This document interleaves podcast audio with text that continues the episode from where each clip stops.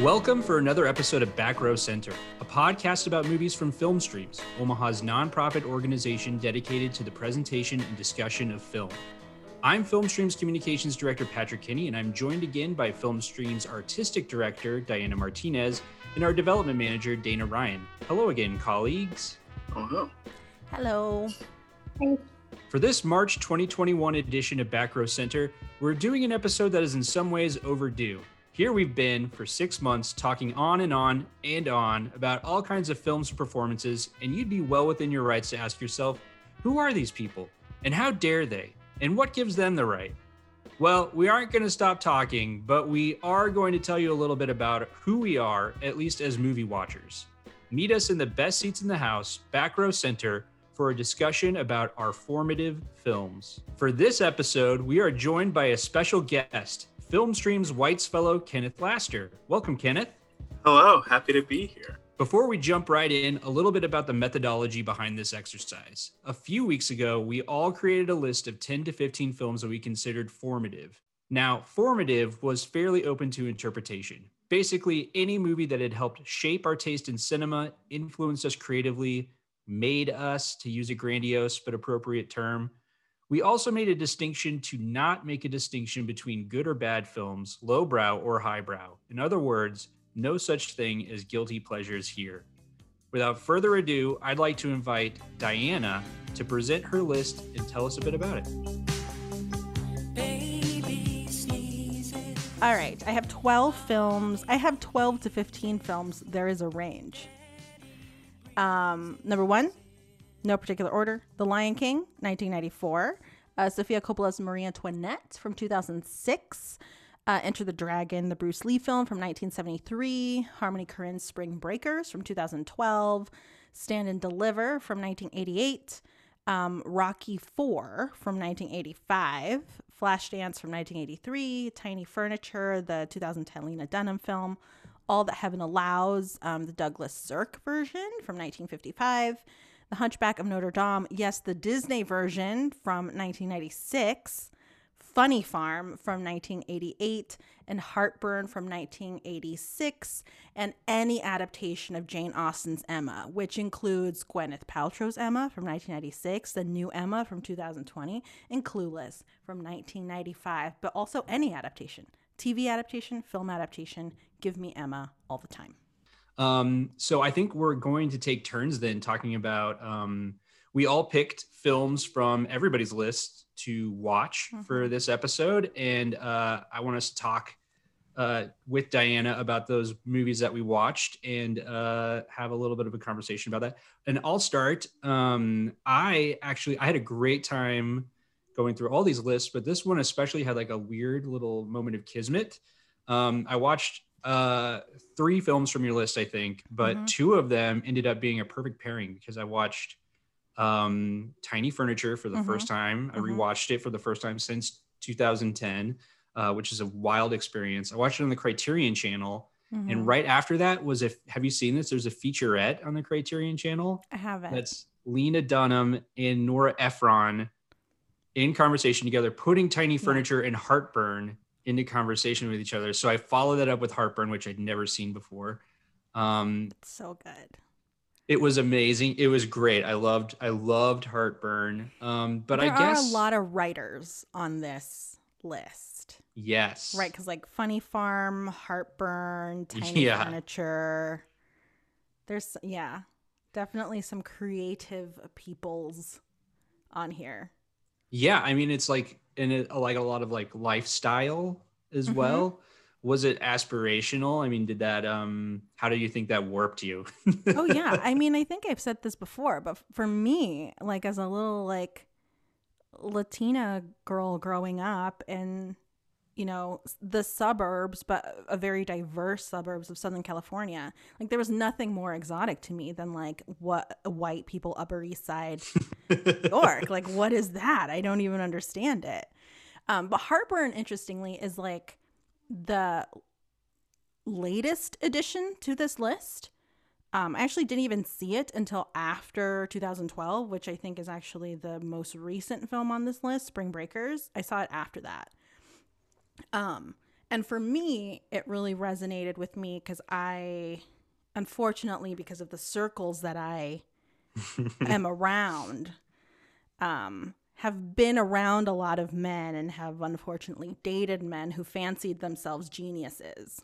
Oh boy, yeah. Um, and I think this film is totally like about that. It's about Jack Nicholson and all he will not sacrifice for the relationship and everything that Meryl Streep's character sacrifices for the relationship. And I think that's something that like I'm sure a lot of women can relate to, but like a lot of women in like creative industries, like the way that we think about our creativity um, is different and isn't burdened by this like you know mad genius having to act badly um, trope as as how men seem to think of their brilliance. Um, So- Producer Josh here. Uh, I just want to say that I was so happy when you said Heartburn because uh, this, this is one of my favorite movies, and no one ever talks about it. It's so good. It's a Mike Nichols film, um, written uh, by Nora Ephron. So like, how could that like not be good?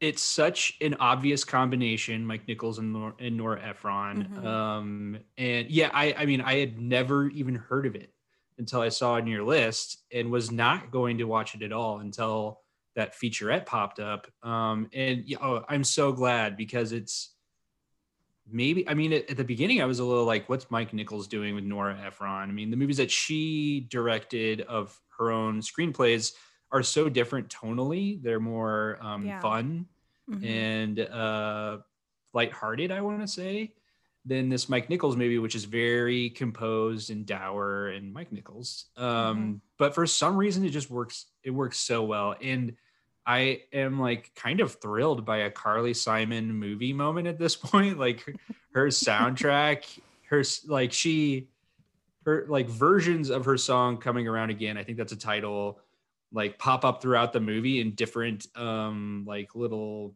different like compositions the uh, uh iterations um like in altman's uh the long goodbye there's like 20 different versions of that song the long goodbye and that's the soundtrack it's kind of like that but one carly simon song i loved it i don't know i had a great That's time all you need. yeah i mean that's enough of a movie actually that is a movie soundtrack. One Yeah. Carly Simon song. Yeah. Um. So yeah, uh, as I said, uh, this was my first rewatch of Tiny Furniture since uh, 2010, and I know that just from talking in the office that um, with you that Girls was a big was like an event for you. Um. So what did you see? Which did you see first? I guess um, Girls or Tiny Hmm. Furniture. That's a good question. I think I saw girls first. Um, because I know for a while that like Tiny Furniture was at South by Southwest, right? And that's where it premiered. And then I think Girls um started. And then very quickly and very unusually Criterion Collection picked up Tiny Furniture.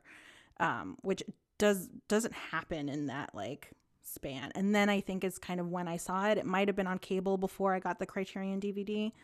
Um, but Lena Dunham's work in particular was like very foundational to my work as like a scholar. Um, I like I began my dissertation, which ended up being a com- kind of completely different thing. Um, but thinking about girls and tiny furniture and the way people talk about Lena Dunham, like how much people hate or love Lena Dunham. She's a very polarizing Yeah. figure. Um, and I'm not really invested in swaying people one way or another. but I think her work as work, I think, is coming from a very particular point of view um, that I think is like really valid. Like people have these privileged lives, like the, they live in these little bubbles. Like she, her mother is basically playing a version of herself in this movie. Lena Dunham's playing a version of herself. Her sister's playing a version of herself in this film. Um, and it's, I don't know, like it's such an interesting critique of like becoming an artist in a family of artists um, that I that I really enjoyed. And so, yeah, I don't care if you love or hate Lena Dunham. I just think this, this film was just so important to me and like what I chose to do because I again like the discourse around Lena Dunham and her work I think is um, really reveals a lot about who we are as people more than it does about Mhm. the work itself. Well, it also launched so many like think pieces or hot takes or whatever. I think I think they were called think pieces back then. But it was almost like a training ground for writing your own because there were so like it was like a way to learn how to write that kind of critical um like more in depth in a review but also still for us like you know you know at the day in the time like slate or salon or something like that uh, everybody had yeah. a slew of these of these articles and it was like yeah it was a way to like sort of learn how to write that kind of thing I think it's super interesting though too when you think about girls and again, I, same pol- how polarizing that show is for some people. Um, but how everyone in that series had just launched their careers. I mean, everyone just got real famous really quick from per, like playing such controversial in a way, you know, people assholes really. kenneth what did you watch I watched um, I watched two very different films from Diana's list. I watched um, Hunchback of Notre Dame, which I had never seen somehow, um, and I also watched Enter the Dragon like just before uh, this call. So again, very different. Um, but yeah, I- I was kind of surprised at how uh, dark Hunchback of Notre Dame got. Um, and also just kind of surprised how like fun Enter the Dragon. I wasn't surprised at how fun Enter the Dragon was, but just like how like oh this is a time like just watching Bruce Lee beat up people. Very fun. I mean, Enter the Dragon doesn't fuck around. Like you begin the movie and it's immediately like fight. Why are they fighting? You don't need to know. They're just fighting. I love it. Like I love a movie like that. Ah, Hunchback of Notre Dame. I could talk about this movie for a whole podcast episode.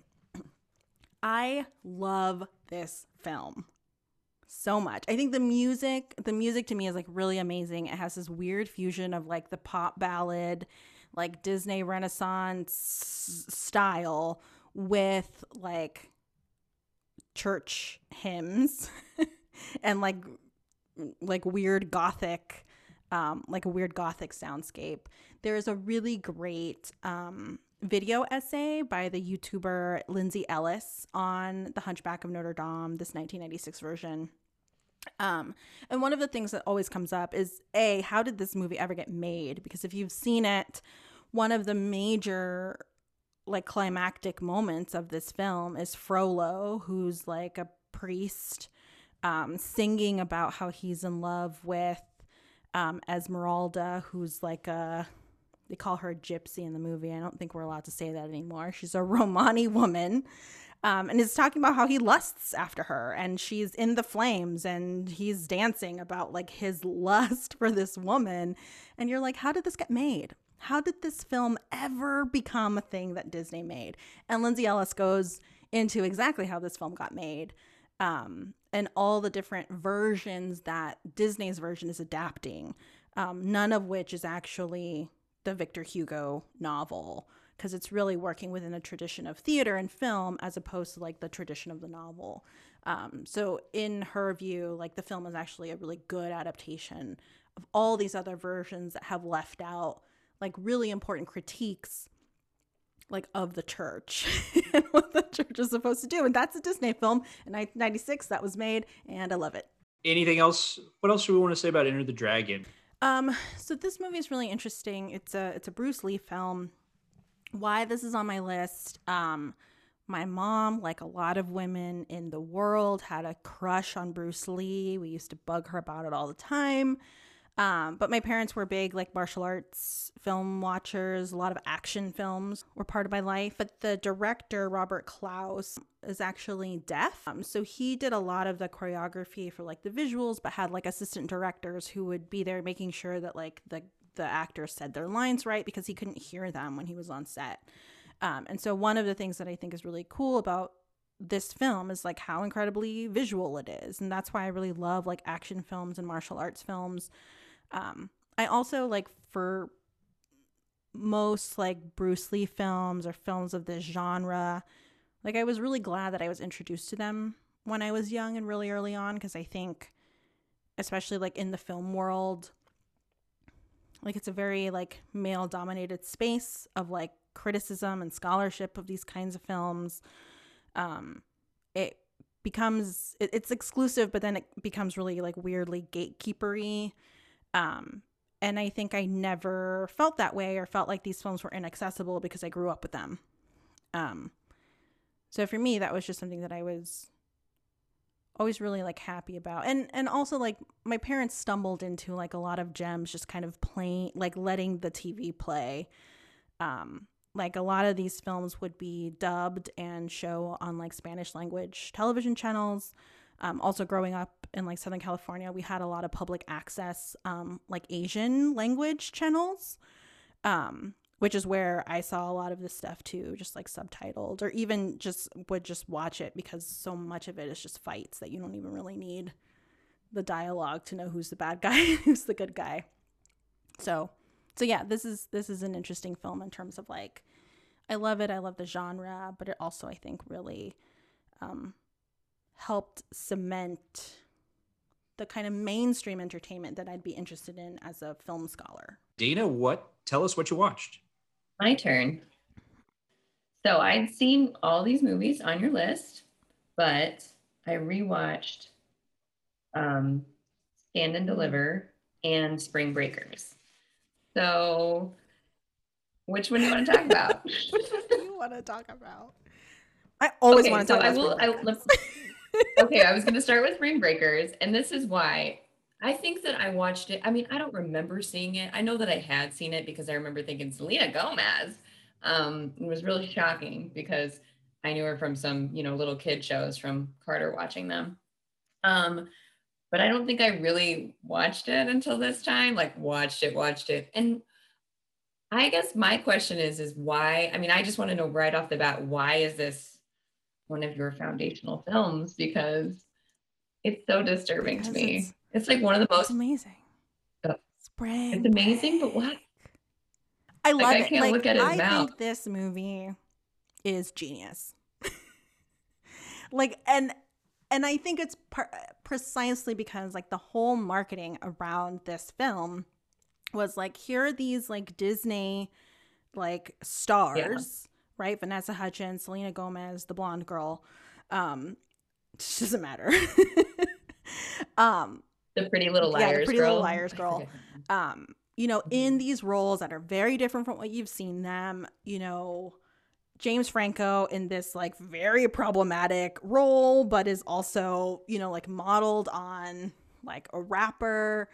Um, I just think that the the fusion between the celebrity and the role has never been more perfect than in this film. Like I am just like in awe that this is something that even happened um yeah it for me it's just like the entire text about it because the first thing you saw when this film was coming out were I think they were like Instagram posts of the girls getting arrested, but they didn't say that it was like them filming or what it was for. It was just these like Disney stars in pink bikinis like getting arrested and like, you know, lying on top of this cop car. And so there was this whole kerfuffle around like, what is this film? What are they doing? I think it's the resurgence of like James Franco and these like weird character actor roles when he had been doing the teen heartthrob route for a long time. Um, yeah, I just don't think there's ever a more perfect film than this. I also just think it's really beautiful. Like the shots and the color, The it's like beautifully composed um, in like a really like painterly way. And it's about this like gross s- stuff and gross people. I love it. Yeah, never Florida never looked worse in a weird, strange way. Um, the other part that, that I couldn't get over, I mean, this is just me, but can you imagine just being in the situations that they're in, just in bathing suits, the entire like they're in court, just in a bathing in bikinis. Like put give them a jumpsuit for bikini. God's sake. just like and then they're like, you're gonna spend the rest of the time in county jail in your bikinis. and just your jail cell. They'll give you a tiny little blanket. Um, yeah, that movie is, I mean, it's so problematic though for me when I watch it. Just James Franco just put me in this whole, um, just a wormhole on the internet, just reading about what a disgusting person he is in real life. And like, oh, and you're in this movie. It just seemed like here you are. It's your prime No. role. I'm with you. Um, Th- okay. But this is the kind of movie that I love. Like I love over the top films. I love I love it when actors you can just tell that they like are giving their all to this thing. And I think James Franco is doing the mo like you can tell he's enjoying this role, which like I really appreciate. Um and I I enjoy a film and I enjoy a director that like knows very clearly what it is and what it's supposed to be and like that's what it does. There's no flip-flopping here. You either love this movie or you hate it, but it like has a very clear vision. And I appreciate that. Well, let's then um, let's go ahead then and hand it off to Dana. You are next on my list for uh, yeah, letting us know what your list is. Give us a brief explanation if there's any through line. Um, tell us what you need to tell us about your list. Had the time of my life. No, I never felt like I, like all of us, I had a very hard time narrowing it down. And of course, after I pressed send, I'd like, you know, regretted so many things that I didn't include, got mad at myself. Mm-hmm. La Bamba should have been on there, I've decided after I watched that movie. Like, oh, I watched that movie religiously when I was a kid. But anyway, it's not on my list. Here we go. I'm just going to read them out. I didn't put dates. We can all just use our Google machines. E.T., Poltergeist, Dirty Dancing, Adventures in Babysitting, Ghostbusters, Seven, Pan's Labyrinth, Dancer in the Dark, My Life Without Me, A Very Long Engagement, Garden State, Eternal Sunshine of the Spotless Mind. Those are my that's my four list. Um, you can see that there is a mighty large break in between the years. So you can basically break it up into the 80s. There's one film in there in the 90s or two, maybe. And then the rest are like early 2000s, either late 90s or early 2000s up to like 2004 or five. Well, I wanted to get started. I watched two movies uh, on, and it's just kind of luck of what I had available. But I ended up watching two movies that I had not seen before that are from the 80s portion of the list. And I think like I'm happy that I got to see them because I'm such a 80s baby, of course, as we talk about all the time. I watched Poltergeist and Dirty Dancing, neither of which I had watched before, uh, to my great shame. Um, You had never seen those before? No, never seen them. Now I have. So thank I can't you. believe Thank you so much. To, Kenneth has seen them both, of course. Yeah. Oh no, Kenneth is saying he hasn't either. Kenneth has age on his side, okay? He hasn't had a chance to watch a lot of things, Patrick. He's so new. Yeah, no, and I had nothing but time. Um, so yeah, no, I've seen Poltergeist. I well, of course, I loved both of these movies. Obviously, I knew that I was going to, and they were both kind of like ones that for a long time I could just kind of like get away with saying that I had seen because knew so much about them and I had seen bits of them, but now I've actually seen them. Poltergeist, I don't know. Seeing this with fresh eyes, I wonder if you feel the same way, Dana. It's kind of a shaggy movie. Like there's a lot of it's a lot of fat. the the thing that always surprised so i watched it recently um maybe about you know within the last year and i'm always surprised at how much swearing and smoking and drinking and it's a pg movie yeah. like how how do you get away with that but yeah i agree there's just so much random stuff there's so many pictures of i mean the, when they're the, the filmers are in the mo- are in the house you know they're trying to record things like what are they doing There's- is it a boom mic There's two sets of ghost hunters. Come on. S- it's so weird Spielberg is a producer on this. Step in and say we need just we just need the one team of ghost hunters. That's the big controversy about this film, though. Oh, what is oh tell me. Yeah so um let me remind myself who the director Tobe Hooper, the director is. tobe hooper. Yeah Texas Chainsaw um, but supposedly tobe hooper was doing a terrible job. So there is discrepancy over Oh. whether steven spielberg actually stepped in to basically direct the latter half of this film or if this is actually the film that tobe hooper wanted and then it was like recut or like remade afterwards. It's unclear whether you should call tobe hooper the director or steven spielberg the director there was creative conflict between those two people. I think that answers actually. I think that could explain why it feels so wobbly. Um, if there was structure struggle over integral stuff. And I'm sorry, but do you think Craig T. Nelson made up the name Tangina Barres right on the spot? because he even seems he even stumbles over. He's like, "You said that this this ghost hunter, this Tangina Barres, was the best." Like, um, it seems like he's ad libbing it. If that, and I think I don't even know if that's the name. I might be getting it wrong, but I think he made it up, and they I had to be that's like, a name you just made up. "It Because he's in my screenplay. I have suspicions. I'm like, I'm so proud that you picked that one because I mean, it's technically a scary movie. I saw obviously Too Yeah. Young again, Yeah, and it yeah, terri- good job, it terrified me as a um, child. I mean, forever terrified of trees, cemeteries underneath underneath my house, uh, pools with things in the pools, uh, and clowns. That stupid oh, that clown, clown! really ruined. that clown's the worst part. it ruined things for everyone. The clown's the worst. yeah, Um, I do think. yeah, that and it. Oh you know? yeah. I'm not ready for it. I think. Well, I was prepared. I knew that Poltergeist wasn't going to be much worse than a movie that I love called The Burbs. So I, I, I was kind of prepared for the level it was going to be at. Um, what? How did this? In what way did this movie? Do you think like can, does it continue to shape your taste in the movies that you look for? I mean, I love so I I definitely went through a phase where I I mean I was obsessed with hauntings Mm. of some sort, and I still do. I mean, out of I don't know about you, Kenneth, but out of every, I know out of Diana and Patrick, I I love a horror movie like a ghost or a like suspense movie, as seen as my in my a couple other things on my list, but um. I'm trying to think if it like shapes the way. Really, what I remember is we it would it came on TV. It was you know so I'm guessing it was probably around you know let's say 85 then when I saw it. Still young. I was probably or maybe 84 somewhere around there. Only five or six years old when I saw it.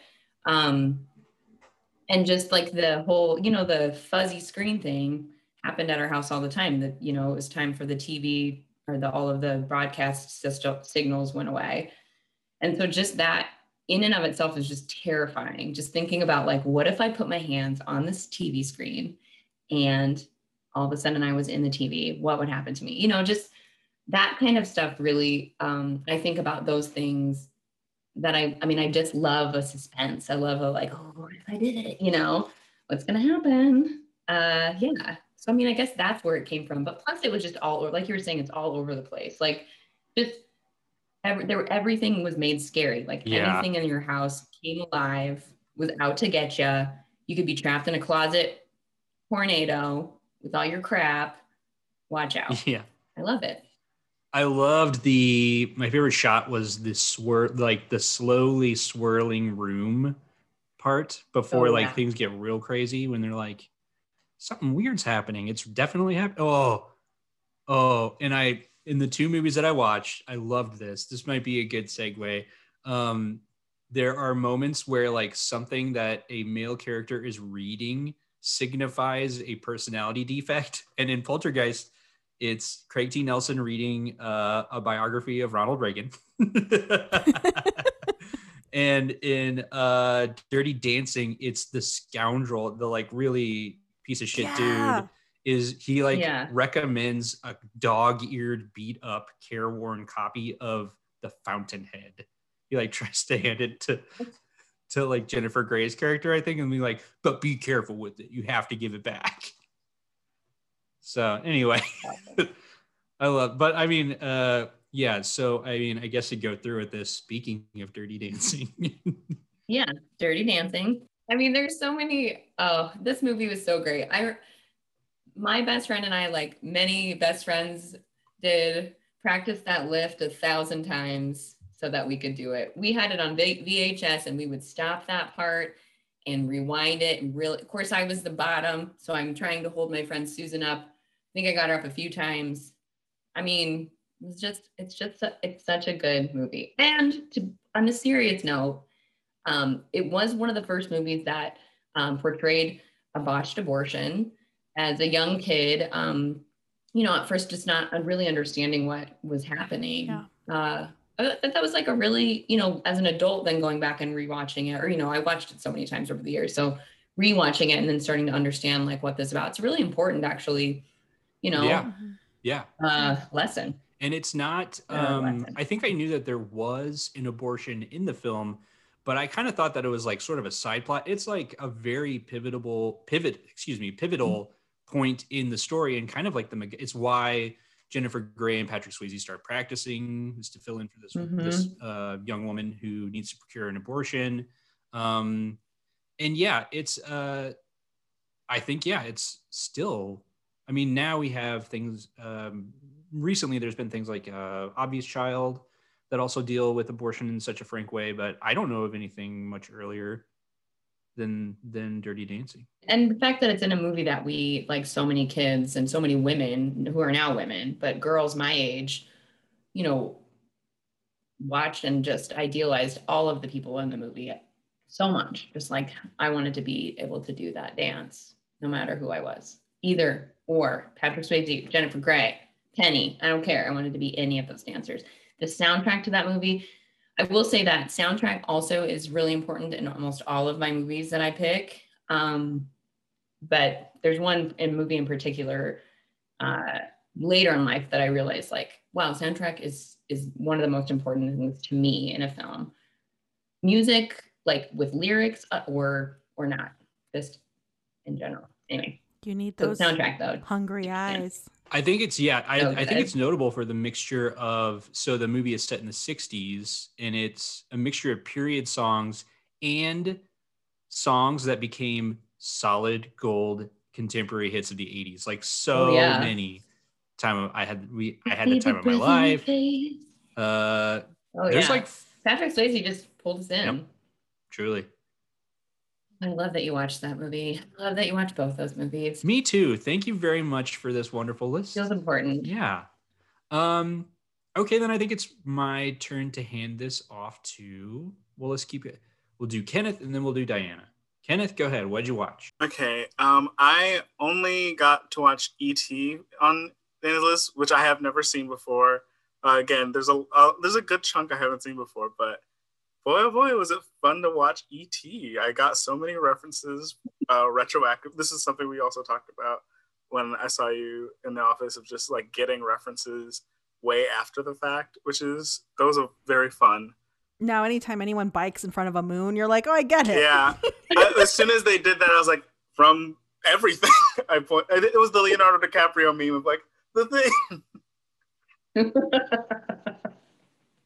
Yeah, it was a, a treat to sort of see, just sort of like that Spielbergian, uh, like nostalgia earnestness that like inspired like just so much uh, other like not imitators, but just sort of like that whole I guess subgenre of like film of like supernatural coming of age sort of type deal, which is really exciting to see so many roots of that there.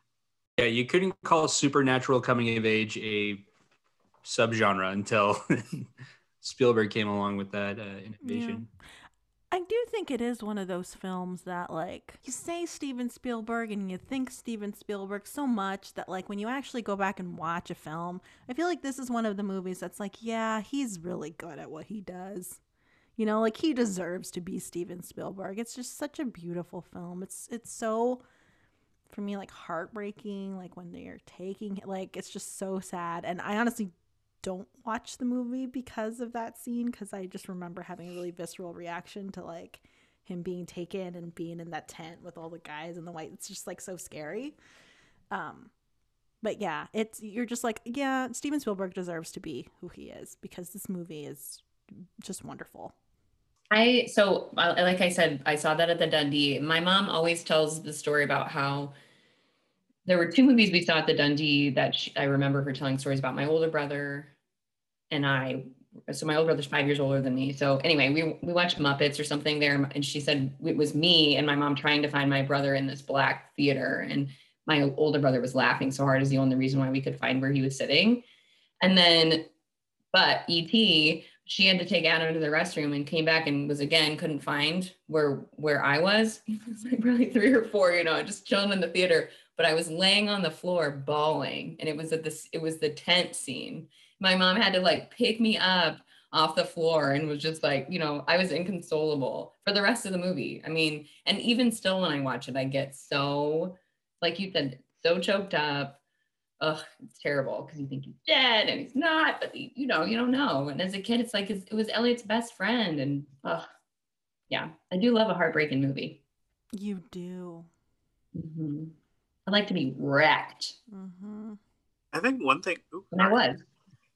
No, yeah, I so I think one thing that surprised me was sort of like the weird telepathic connection between ET and um, Ellie. I can't remember names very well, but yeah, Yeah. I think like as a, a sci-fi nerd, I thought that was like a really I- again, I love a little supernatural bit, um, and I thought that was like such a great way of like really selling that emotional connection. Like, of course, like every child wants to have a, a alien best friend, but like to have like that, like it's here's like the this is the way the species communicates and like sort of tying that emotion like directly like when et is dying like he feels it it's just like the emotion just like hits all the more like that was such a weird but cool um way to tell that story element diana what did you watch? Yeah, let's kick it on over to, to Diana. I watched Seven. I realized I had never seen this film before. I thought I had seen this film. I'd seen a lot of the pivotal scenes and obviously the ending. Um, but then I realized, oh, I never watched it because the credits are scary. it's these prestige prestige drama credits which we would now recognize just like you know things on top of one another writing dirty fingernails and like scary stuff um and All with like this trent yeah with this trent reznor soundtrack um and i remember being like mm, this seems like grimy and scary and i don't want to watch it. So i finally watched seven. This is a great film. I mean, I knew it was going to be good, but it was actually like really good. And looking at this list, it is not the films that I that I would describe Dana with, but seeing the list, I'm like, "Oh, this is why she's the way that she is." I don't know because Dana's just like a really like funny like I wouldn't say upbeat, but you're high energy. But the films on your list are so dark, and some of them are so incredibly sad that Oh, I'm yeah. just like this. This is uh, a like a really resilient person who watches things like Garden State and freaking Dancer in the Dark for fun, and like Seven. Like this is a person who Yeah. can withstand grisly things. So I think this this is a good encapsulation of like Dana's true being. Ooh, That like feels, that, that I don't know. I'm too weak for this list. Like I can't do this list. This is not my formative list. My list is like I don't know, shallow and pretty and like very like narcissistic and self-centered, but Dana's is very like deep problems, depression, murder, That's dancing that's Yeah. too risque. that's you, my She's friend. living on the edge, Dana. me, it's me. Welcome to my soul. It's just fascinating looking at this list and thinking of Dana. Seven is when I fell in love with Brad Pitt. I mean, I mean, come on. Was he, He dating just- Gwyneth at this time? Do you know? I think so. Yeah, okay. Brad Pitt though really won me over in this movie, and you know that twist ending. No one saw that ending coming when we went to that movie. You were not. You Mhm, were not expecting that. That was a real punch in the face. mhm. and um i think i think you know i like movies like that and dancer in the dark because like you're right in a way i like to see i don't necessarily like a happy ending because it will piss me off because i will think that does not happen somebody's head needs to end up in a box that makes it real that happens in real life There's a lot of boxes and a lot of them have heads in them. All right, I think uh, it's time to turn to Kenneth's list. So, Kenneth, if you wouldn't mind uh, telling us a bit about your formative film. Yeah this this is what the kids are watching these days um, uh, so I'll yeah I'll just start. Um, first off, oh I also have to preface that I have two of these films on VHS off screen uh, that I just bought for a dollar at a local CD shop. Um, but yeah, okay. First things first, Batman Forever, starring Val Kilmer. Next, Addams Family Values. Next, Scooby Doo, uh, Shrek 2, uh, Rush Hour 2, Spider, or yeah, Rush Hour 2, Spider Man 2, Men in Black, Scott Pilgrim versus the World, The One I Love, Sorry to Bother You, The Farewell, The Last Jedi. Very chaotic list. I mean, it's, I love it. Yeah, it's uh, it's probably not as all over the place as some of the other lists, though. I mean, It make it's cohesive as Yeah. an esthetic Mhm. It's Hands. candy. It's all candy. it's all candy. Yeah, yeah, I suppose big, broad films for the most part. a lot of sequels kenneth yeah. sequel. I didn't know i how to see you do it. not believe that the sequels are uh better than the originals usually according to kenneth Sometimes they are. It's weird, you know? i'm excited to talk about the one i watched oh, Yeah. I, I'm excited. To find out. Me too. Yeah, okay. I'm very curious how you chose which one of Yeah. to watch. All right, then I'll kick it off. Um, I rewatched one and watched one anew, uh, uh, or for the first time. There were a lot of movies on this list that I was so excited because I want to rewatch them, um, and they were movies that I would have that I loved at some point uh, when I was uh, like nine to twelve ish range, which I for I don't know what that's about, but uh, like movies that came out when I was nine to twelve and loved them contemporaneously when they were first out. So then the one that I'd never seen, and uh, this was just because I had a hard time finding these on my uh, available streaming services. So I watched Scooby Doo. Yeah.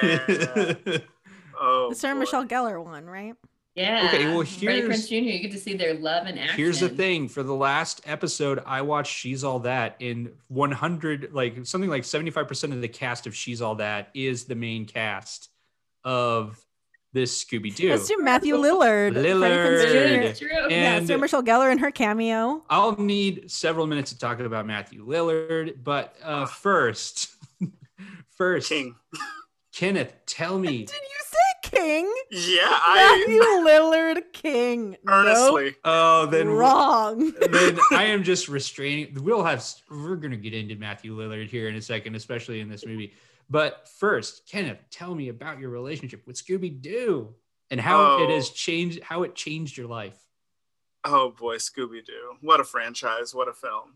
Uh, yeah, uh, th- this is a movie that I think, if put to the test, I could speak. I could verbally speak it all the way through. Like wow. when I rewatch it in recent years, there are just lines that like I hear and then I just feel. It's not like oh I remember it in my head. I remember it in like the pit of my stomach. um, and like it's very much. I think another common theme without throughout these movies is just like I'm a. I have this weird. I think it's because I'm an only child and did not have a lot of uh, friends growing up. So like I would really get into franchises like Scooby Doo. I would watch the movies, and then I would like what new Scooby Doo was on.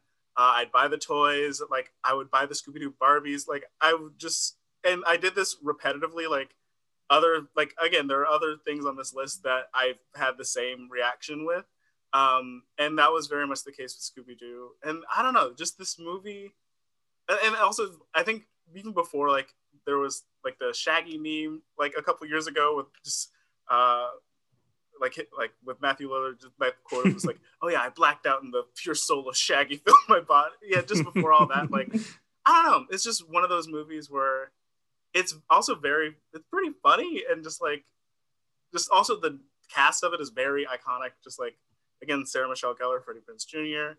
Uh, Linda Cardellini who is I mean we are we're it's her world we're just living in it It's true. um, yeah, yeah. I don't know. I can't. There's too much to say about this film for me. um, yeah, just an entrance into the world of Scooby Doo, and I have been a fan ever since. Had you watched the cartoon before this? Was the cartoon like a presence in your life? I don't. I think. I, I think one thing about this movie is that it was a part of like the Scooby Doo re- resurgence, where I think Mm. it preempted. I don't because I had Boomerang at some point, like the little old cartoon, like Cartoon Network, but for the older stuff. Um, and I don't remember if it was before or after, but I know What's New Scooby Doo was starting around that, so it was basically just the old show, but just Fred's got a stripe on his shirt now. Um, Mhm, mhm. Mm. So yeah, it was a lot of that. It was the mo- the live action movie, What's New Scooby Doo, and like also like the direct to DVD movies that had come out too. So there was a plethora of other content to fill the void of that live action film as well. Okay, so there was plenty to watch while you were waiting for the sequels. Yeah, yeah. Yeah, Uh, which I remember being conscious for sure. in my yeah. childhood of just the hype around Monsters Unleashed. Yeah. That it. makes people ugly. And Didn't I gotta know say, that? Again, toward the Freaky Friday between this movie and She's All That. I mean, you've got Freddie Prinze, Yeah. Sarah Michelle Gellar, who wasn't huge in She's All That, but she was there. Uh, Lillard was there. Um, who I think that I feel like there was one more shared cast member, but they She's All Thatted, reverse She's All Thatted Linda Cardellini, in which she was a beautiful woman, is a beautiful woman that they just put glasses on. and now look at you, Miss Linda Cardellini. Exactly. Yeah. So Yeah. that then she's Velma. Hey, what They just put that weird bob haircut, the mushroom Yep. cut, and then the glasses. Basically, what I look like as a child is that haircut and those glasses. so let's um I guess this is the moment we're all waiting to that you know I'm waiting to leap into, which is uh your king, Matthew Lillard. Yeah? He is giving everything in this movie. I want a refund. And There's a I want reason- to yeah. send it all right back. No, there is a reason why he is the current animated voice of Shaggy in the current Scooby Doo cartoons. this is They exactly gave him the job. this is exactly right. Because Yeah. he earned he earned that job, but I don't need to see him. You're right, Patrick. Well, here's the thing. So I feel like everybody else in this movie is fairly restrained. Every other human in this movie is fairly restrained because they knew that one of their co-stars was going to be a cartoon dog that could be more emotive, expressive, grosser, uh, do crazier stunts, be more physical than they could ever be. And then Matthew Lillard completely outdoes anything that cartoon dog does. It's an all-in performance like I maybe have never seen before. I I have a But don't you don't you admire that commitment? exactly. Um, I can't. um, producer Josh here. Um, I, I sent everybody a list of my formative films, and there's two Matthew Lillard films in it. So I just have to say that. I mean, he was huge. King. That's all I can say. Scream is in my Yeah, list, King of and I put SLC Punk. And and Matthew Lillard hmm at the end of SLC Punk, he is incredible. Get out, Anthony Hopkins, and make room for Matthew I, Lillard. I will defend uh, Matthew Lillard's performance because in the Scooby Doo franchise, they're all. The, you say Scooby Doo is the cartoon dog, but arguably Shaggy's the other cartoon. Like I feel like if when you look at the cartoon, it's like I'm Fred, I'm the guy, Right. I'm Daphne, I'm the girl. They're all They're boring. boring. Velma is the bridge Yeah. between the cartoon world and the boring people, and Shaggy's the other cartoon with Scooby sure. like um he's the one who gets to have the spiky hair and the scream and run in midair and off the camera so i think matthew lillard just met the source material well, Kenneth, thank you so much for the experience of seeing Scooby Doo. You're welcome that's all i want to put in the world Okay. Success. preach the gospel of scooby-doo okay, and then um let's hand it over to let's hand it over to Dana. Why don't we? If you're ready to go.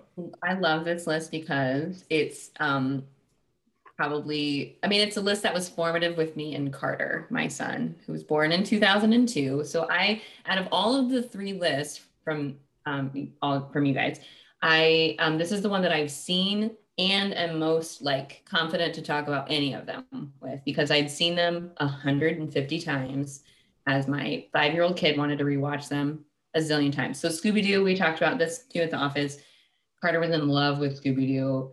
Um, this movie was in 2002 when he was born. So like a couple years later, when we can get them all on or on VHS or DVD, we watched the crap out of Scooby Doo, um, the reboot for sure. All of those straight to DVD. Anyway, I wanted to rewatch my, one of my faves that was Shrek 2. Had to watch it, rewatch it. Since I've seen all these, that was the one that I hadn't seen in the longest, or one of the few. And I, I'm gonna just say I can't wait to hear Diana talk about Batman Forever because out of this list is my least favorite movie. Carter was trying to watch that movie with me, and I was like, absolutely not. I will not watch Val Kilmer as Batman.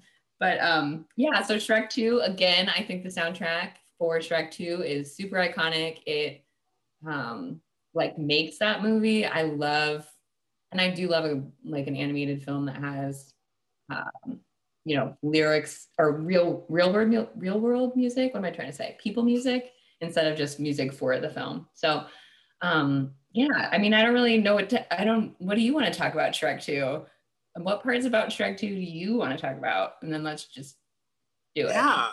Um, I don't know. I, Why was it so important to you? yeah. Um, I think it's, I, I feel like also there's like the general re-Shrekkening of just like Shrek being a meme now. But I, I think out of the, those, I think I stopped after three, but like the second Shrek was just, again, it was very iconic. Like the, uh, holding out for a hero scene is just, that's cinema right there.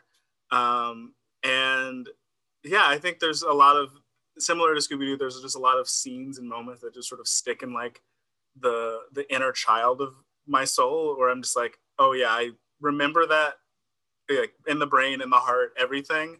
Um, Human Shrek sticks out um, as something that fascinated me to a, a, a scientific extent, um, where I just was obsessed with just like Shrek but human.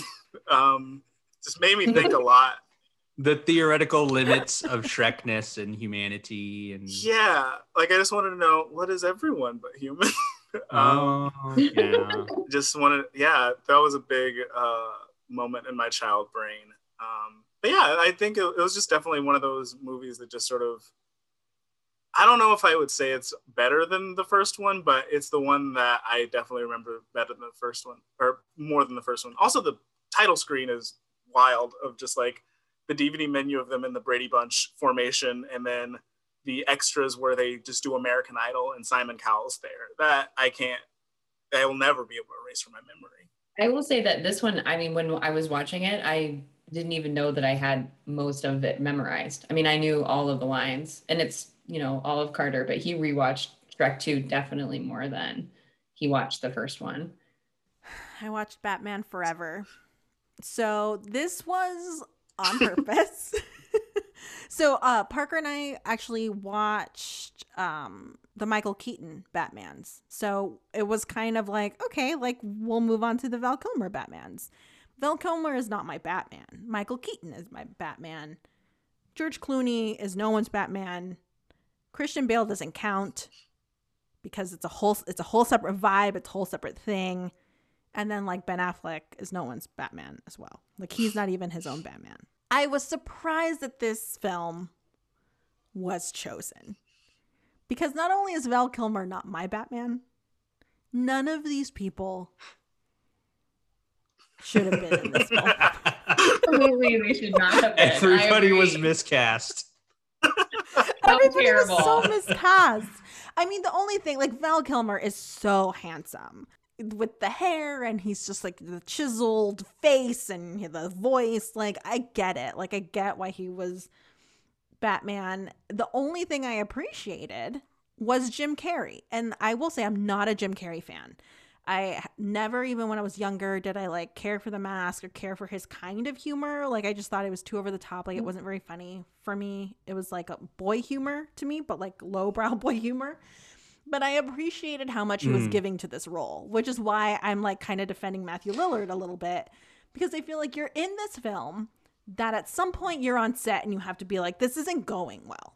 So I gotta fix it. I gotta do all yeah, I at least they won't. At least they won't say that I didn't do everything I can. one other thing about th- these films especially as i've been like watching them as part of like revisiting old batmans is like this thing that people have been saying about like marvel and dc films like contemporary marvel dc films is that like those just aren't as fun Mm. you know like i do like the leaning into the camp Yeah. here and i think that's why i really loved jim carrey because i feel like he's playing he's playing the campiness in the way that the film is envisioned that fits with you know the Tim Burton influenced cinematography and like camera style. Like it all coheres as an aesthetic and it is in theory fun. this movie was not the most fun. Notionally fun. But there are Yeah. other films that I think are fun. I get it. I think as a whole, I get this list aesthetic. And do you think like is Batman Forever one of the first superhero movies on this list? Was it formative in that way? I mean, I you think comic comic book superheroes that's big for you, right? Yeah, I think so. Uh, um, yeah, I think I don't know what order I watched those '90s Batman's Manses, but they were definitely, I think, some of the first ones. Uh, Manoy? Bat, Bat, Manoy? Men, men. Batman. Um, but yeah, I think there's a reason why I It's put it's Batsman. Batsman's, yes. um, but yeah, I think there's a reason why I put this and Spider-Man 2 on the list because those were like being a child of the late 90s, those were the like the superheroes I was allowed to see because Blade was around, but he was rated R, so I couldn't see him. Uh, but um, yeah, those, and I think like what Diana said, it really like now that we're so steeped in like superheroes are the biggest thing in the world, um, which is you know, as tiny baby Kenneth would be like, wow, this is great. But also it's again, like comparatively, like if you look at like the trailers for Captain or like Winter Soldier, Falcon and the Winter Soldier, like they're just so dry and like concrete and dour. But like you look at Batman Forever and it's like a neon candy, like like overwhelming, like um like again, overwhelming in a way. Um and I think I like that more and i think that's why i kind of like some of the dc movies or i don't like a lot a lot of the dc movies currently are not great but i like that they sort of are having a lot of directors take swings in a way like uh, i won't get into the whole snyder thing but like birds of prey specifically that was that's why that was maybe one of my favorite dc films since they like started making collective universes Yeah. because it like had that visual like like we're gonna do our own thing. We're not gonna like subscribe to like check the boxes like, well, this is in a gray warehouse here, and like it was allowed to be so weird and also like a modern superhero movie. Um, and I think that really ties back to like the reason I like that so much is the reason why I like Batman Forever as a child is because it just was so unapologetically insane.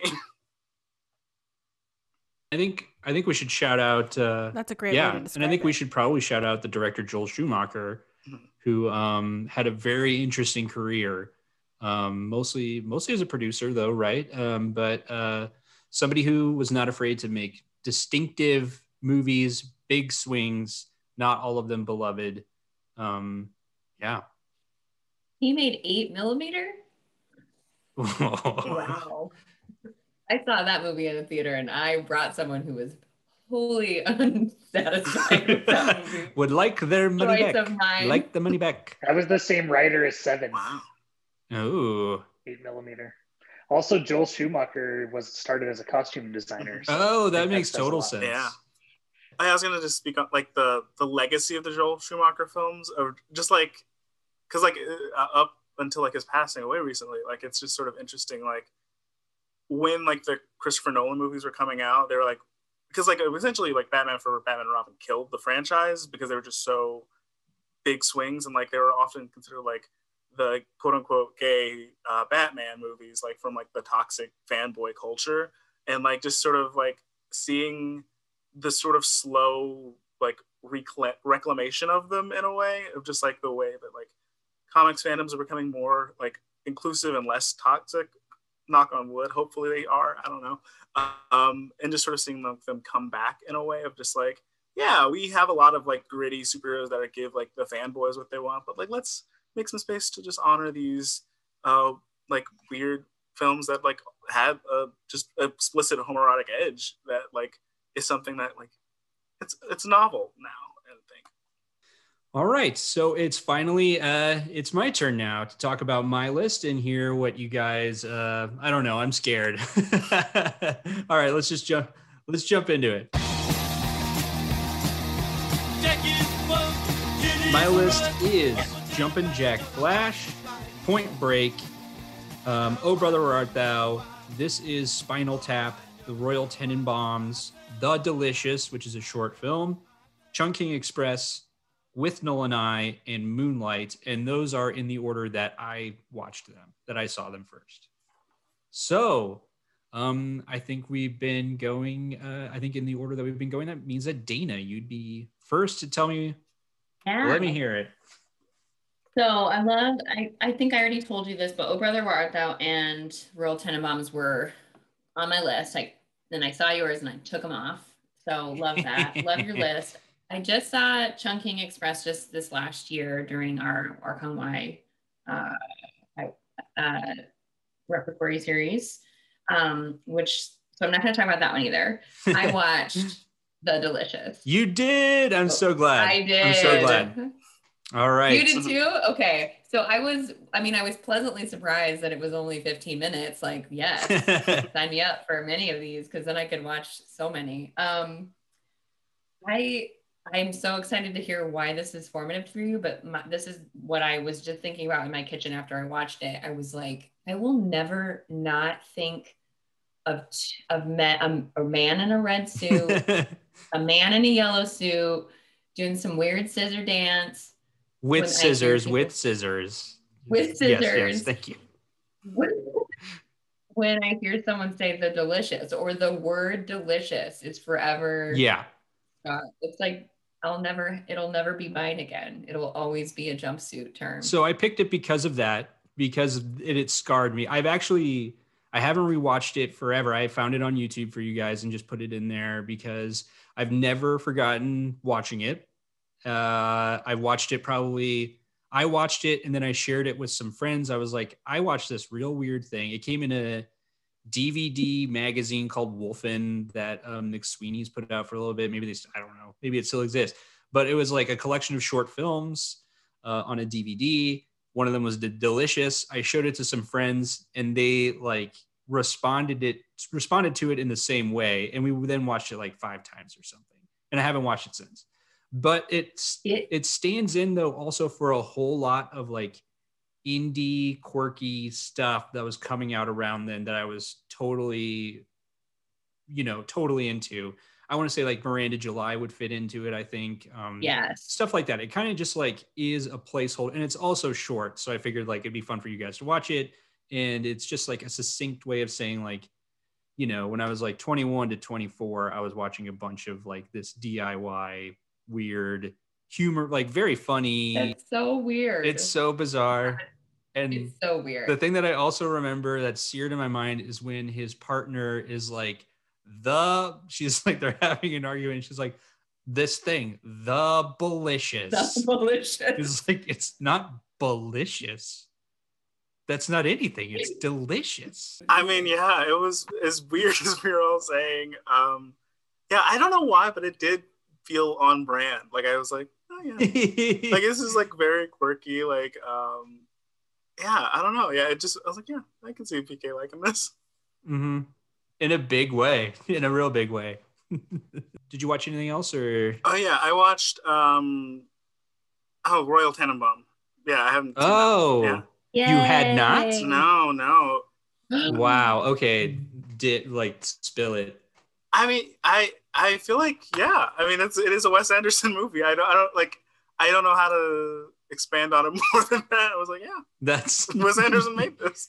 Um, I mean, like for for, for good and ill, yeah, he did make this movie. Yeah. Um, but yeah, I, I enjoyed it. Um, I I did not know Gene Hackman and Anjelica. Who, I said her wrong name so wrong. Anjelica- Huston. Huston. Yeah. Anjelica Huston. Yeah, I didn't know that they were Anjelica Huston uh, from Addams Family Values uh, crossover. Oh, of course. Yes. yeah, Yes. um, but yeah, I, I I really enjoyed seeing them in this, um, and yeah, uh, it, I feel like it was uh, from an era of Wes Anderson that I hadn't really seen at all. Um, but yeah, it was really really a fascinating watch. Um, I'm curious to hear you speak on it.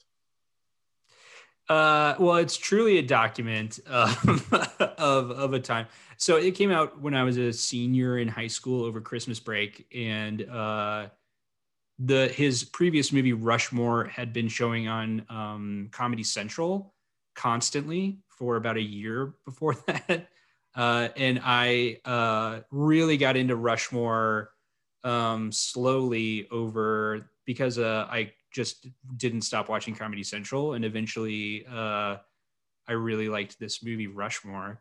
Um, and then I saw a preview for a movie called The Royal Tenenbaums, and I was like, that looks like it's by some guy who did like like ripping off the guy who did Rushmore or whatever. And then I used uh, America Online to find out that they were directed by the same person. So I got my friends together and I was like, we got to be excited about this movie and went to see it like twice over Christmas break. Um, so it was a big movie for me. It was like kind of, I think it's important for me because of that. Like, it's one of the first movies that I went to go see because of the director specifically, not for any other reason, because I had learned and recognized a director's aesthetic and responded to it and wanted to see more of that specifically. And it wasn't tied to before it would be because of a, you know, plot or actors or what it was based on, or if it was a sequel or something. That's how I generally chose movies before, or if it was just playing on Comedy Central, I guess, apparently because, but uh, yeah, so that was kind of a breakthrough um, in that ter- in those terms for me, and I loved it. And I also really, really loved it. It was definitely like I was like, oh, this is even more, you know, Rushmore than Rushmore. Like this is like him really getting to like build everything from the ground up. Because even Rushmore, I think still exists at times in a real world. And you can see like a real world responding to Max Fisher. Uh, like he goes to a real high school. It's like still like a very like aesthetic high school, but he ends up going to like a real public high school where there are real kids. and like never again would that happen in a in a Wes Anderson movie. Uh, starting with Rushmore, it's you know from the ground up he gets to make it. But yeah, I think that's that's my story with that movie. I still I still watch it all the time. I watched Point Break. Mm. Uh, so Point Break was one of the films that would have been on my list, but I saw it was on your list, so I took it out of my list. And I also watched Jumpin' Jack Flash, which I don't think I had ever seen before. I thought I had, but I didn't remember any of it when I watched it. Okay, so, I was like, maybe I haven't seen this. We've movie. talked about Point Break a million times, and it's such like a crossover that I'm sure that we'll talk about it a million more times on this podcast. I don't know if we'll ever get a chance to talk about Jumpin' Jack Flash again, though. So, Yeah. what? Let me. What did you think? this is a great movie. Yes. Like I think um so one one of the things I was struck by from like the beginning of it is how this is just like a, a normal role for Whoopi Goldberg. Mhm. Like it doesn't feel like stunt casting. Um it does like it like you could swap out a lot of different actors for this role and I like that because I think for a, a long time, especially I think after this, like she gets stuck in these like stereotyped roles where like she is cast because of her race or Mm. because she's like a sassy black woman. Um, and here I think she, it's still like in this like liminal space where she gets to just be a comedian. Oh yeah, And like I really love that. And from the very beginning, like it's just hilarious, like how she's just like brushing her hair. Just like in this like haphazard way. It's just like going at it. she's And just, like, hilarious in this around. movie. I also really was like, oh, of course PK loves this movie. Like the password is like a musical. yeah. thing. Yes. And Yeah. I was like, this, you know, like I'm surprised High Fidelity isn't on here. Well, I think we already we already about talked it. about it. Yeah. But like I know how much like music means to you and like films about music, music culture. Um, so I also got that in here. I love when she's like listening to the song and trying to figure out the lyrics. It's a scene. because it also really just reminds me of like before you were able to like download songs when you could like had to record them off the radio and you just like rewound and like wrote down the lyrics so you could like figure out what the heck they were saying because you weren't gonna like buy the CD with liner notes because you weren't a millionaire. Um, and like that's that's how you learn songs. That's how you memorize them. And so it, it really I loved it. It was it's a great film. It's a great film, and um, so it's very you know this is like the first one on my list because it's the one that I watched the first in my life. It's a movie that my parents really loved, and um, they watched it a bunch. And then I didn't watch it on my own at all until pretty recently, actually. Uh, probably in the last five years, I watched it again on VHS uh, when I found it at a thrift store or whatever, and was like, oh, like there are lines seared into my brain. Like so much of like Whoopi of what Whoopi is doing in this movie, like made a huge impression on me. Like her physicality, her the way that she just uh, delivers her her dialogue. It was all like very very still there and like right there, right at the surface. Um, so uh, you know, it kind of blew my mind, and I immediately was like, "This movie is great." And this was something. This was a moment that uh, was like shocking to me, and I'm so glad that you just validated me because I went to look and see what the critical consensus was, and it has like a 28% on Rotten Tomatoes. It was panned. It is like it has a, and my feeling is like, how is this movie?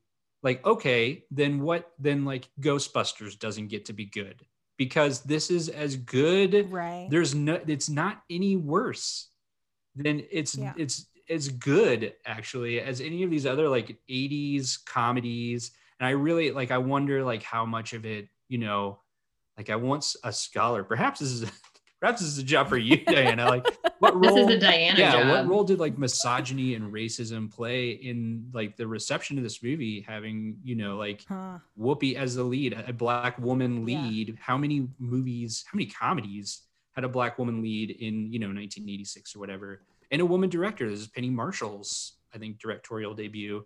Um, it's a Yeah. good movie, and there's no reason why it's not. I can't think of why it's not um, in the conversation with all these other 80s comedies, adventure comedies. Mhm. Especially because, like, talking about the opening, like, there were two films that came up for me, like, watching the opening scene. So, one was Back to the Future. Big time. Because the film begins almost exactly like Back to the Future does with the alarm clock and, like, with the news playing in the background. And she's, like, hidden under the sheets. And so Back to the Future is 1985, Jumping Jack Flash is 1986. But the other film that it reminds me of when she's like dancing around in front of the mirror, Oh, yeah, here we go. singing, it's Adventures in Yep. Babysitting Yep. um, which is like an iconic movie that has since like been kind of like readapted in the opening sequence of like to all the boys I loved before or whatever. Um, and so I feel like it like all of these films are kind of talking to one another in Mhm. terms of like the genre. Um, but I mean it's it's I would say it's definitely because it's like a black female lead, but also I think because it's a black female lead in a role that like doesn't speak to that. Mm, Like it's not about that.